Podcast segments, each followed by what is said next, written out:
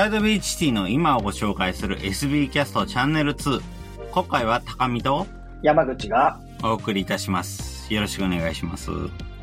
ろしくお願いします。それでは今回は今後の団体活動についてということでお話ができればと思うんですけれども、今後の団体サイドビーチシティの活動のビジョンについてお伺いできますでしょうか？はい。えー、っとですね、えーサイドビッチシティもですね、まあ、創立のストーリーは、まあ、あの、志田の方がですね、詳しくお話ししてくれるかなというところで、私の方はやっぱりその NPO 法人になってからというところかなと思います。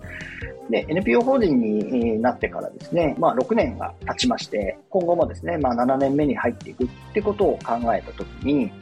一般的なね、法人というのは、まあ、あの、10年持つところがね、あの、1割ぐらいしかいないというようなあ諸説があります。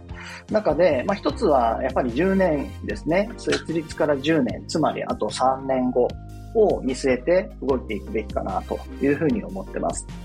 なので、一旦はその3年後、まあ設立10年ですね、経ったところっていうのを、えどういうふうな形になっていればいいのかなというところですが、まあもちろん未来はね、誰にも予想できないんですけれども、まあ基本的にはですね、SDGs をですね、まあ重視し始めた頃から、まあ一つは多様性というのを非常にあの SBC ではあの重視して活動しているというふうに考えています。その多様性っていうのは、あの、例えば事業の幅を広げるとか、えーそういったことではなくて、多様な人材、多様な考え方を、えー市民活動とか地域の活動に、えー取り入れていくていうのが大きな柱です。なので、えー事業はまあ実際、サイドビ CC 非常に実は多様化してしまってるんですけれども、やってることもまあ多様化しちゃってるんですけれども、基本は考え方として多様化を進めていくっていうようなところで、ダイバーシティっていうのはまず一つ大きなところです。ですね。で、株式会社みたいにね、あの、具体的にじゃあ会員、正会員、ね、100人を超えるようにとか、そういうことは言うつもりはないです。えー会員のね、あのー多い少ないは、まあ正直団体の活動にあまり関係はないかなというふうに思っています。で、よくね、団体の規模を表すっていう意味ではね、あの、正会員が何人いますとか、参助会員がこんなにいますとかっていうふうな言い方もできるんですけど、えー私どもは、まあ、どっちかっていうと量より質を求めていきたいなっていうところと、えープラスね、あの、団体の中にないリソースはエージェントっていう形で、えー補うことができるという仕組みが最初からあるので、えーそこで、えー補っていけば、結局プロジェクトはあ多様化しても対応ができるというふうに考えています。うんなので、えーより一層ね、ダイバーシティを広げて、よりニッチなことも対応できるし、NPO 法人の説明の回でも言ったんですけれども、まあ、隙間ですね。あの、中間、うーん他の団体や民間企業や、えーましてや、えー観光庁といったようなところができないところを、やっぱり NPO はサポートしていく、事業として進めていく必要があるかなと思うので、まあ、そこを拡充していくっていうところですね。ですね。はい。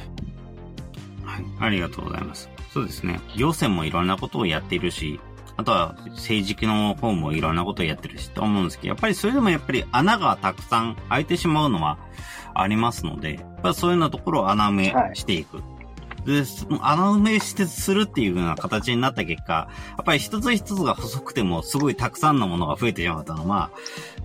ある意味、しょうがないことっていう形にはなりますけれども、やっぱそこにいろんな形で対応できる人たちが集まっているのがこのサイドビーチシティだと思います。なので、だからこそ、うん多様性をうまく活かして活動していきたいなっていうふうに思いますね。はい。そうですね。まあ、もともと NPO っていうものが、ね、その民間企業でもできないこと、ましてや行政でもなかなか難しいっていうところをお埋めるっていう意味合いもね、あの、大きいので、まあ、そこの王道を行きつつ、えサイドビッチシティとしてはさらに、えそこを拡張したり、えーさらに、こう、まあ、マイノリティって言うとおかしいかもしれないですけど、まあ、隙間ですよね。ニッチなところも、えーどんどんどんどん、あい行っていこうかなと。まあ、ニッチなことをやるっていうのは、まあ、基本的には、その、NPO 法人としてはすごいいい方向かなと思うので、そこをやっぱり、えーやっていきたいなと思いますね。そうですね。はい。やっぱりそういうようなニッチな活動で、あそれでもやっぱりある程度の活動ができるようになったってのが、ここ最近のインターネットを囲んでいる人たちの、なんか、できるようになったすごい変化だとは思いますので、ただ、やっぱりそれでも一人でやるのは辛いことってたくさんありますので、そこを、例えばサイドビーチシティないし、周辺の団体でやっていこうっていうのが、やっぱり NPO ならではのやり方になってくるかなと思いますし、そういうようなところで、でね、例えば、この、じゃあサイドビーチに直接関わって何かできるかもっていうことであれば自分たちに声かけていただければと思いますし、ちょっと違うかもなっていうんだったら、まあ自分たちに聞いて、そういうような団体ありますかって聞いていただいてもいいと思いますし、うんうんうん、そんなところからいろいろと繋がっていってくれいただければいいかなというところですよね。そうですね。あとは、そうですね。あと活動の中で、えー、当然その目標というか、まあ、目的を達成するために、えー、まあ、よく私言うのは、こう、やることとやらないことは結構、あの、明確にした方がいいかなと思ってまして、あの、例えばじゃあサイドビーチシティが、あの、活動するにあたって、まあ、これは、あまあ、判断基準というか大事にしていることだってこだわりみたいなとこなんですけど、えー、まあ、地域を好きになるっていうキャッチフレーズの通り、まあ、まずやっぱり地域っていうものに、えー、どれくらい、えー、そのプロジェクトであるとか、事業が目指しているか、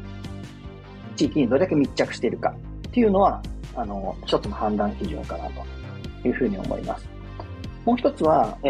ー、サスティナビリティですよね。えー、と、ダイバーシティ。なので、えー、それは果たして、えー、まあ、サスティナブルなものなんだろうか。まあ、持続が可能なんだろうか。あとは、えー、多様性を考えているか。うん、その3つですね。地域性、えー、多様性、えー、持続性。この3つが、まあ、私たちが何かをする上で、またプロジェクトを立ち上げる上で、えー、最も重視するポイントですね。この3つのポイントに、まあ、まあ、あんまないと思うんですけど、まあ、全然関係ないっていう領域は当然私ども、まあ、やらずに、まあ、他の団体であったり、えー、他の企業がやればいいという、というような考え方で、えー、活動指針というか、方針を考えてますね。うん。ありがとうございます。地域性、多様性、はい、持続性、3本ですね。はい。やはり、その持続性っていうのが、やっぱり自分がやりたいことをとにかくやるんだって思うと、持続性がついないがしろになってしまうっていうことも少なくないと思いますし、そういうの時に、はたと立ち返って、それって本当に持続するのかなって考えた上で、え動くっていうことは、すごく大事になってくるかなと思います。はい。はい。なのでね、本当に、あの、これから動き出そうっていう時に、まず動き出す前に自分たちに関わっていただければいいなっていうふうにも思いますし、そうでなくても、あの、なんか、あ、もしひょっとしたらサイド BHC のこのプロジェクトに関われば、多様性として関わることもできるかもしれないとか、地域、地域性で何か一つコメント投げられるかもしれないとか、そういうようなことで、えー、サイドビーチに関わっていただくとか、いろんな方法があると思いますので、はい。ぜひね、はい、あの、こういうようなお話を聞いて、サイドビーチに興味が湧いたという方は、サイドビーチに関わっていただければいいなと思いますね。はい。はい。はい。ありがとうございます。はい。それでは、今回はこんな感じでよろしいでしょうか？はい。そうですね。はい。ありがとうございます。はい。はい、今回は、えー、今後、サイドビーチティの、えー、理事長、えー、山口さんにお話を伺いました。ありがとうございました。ありがとうございました。ありがとうございました。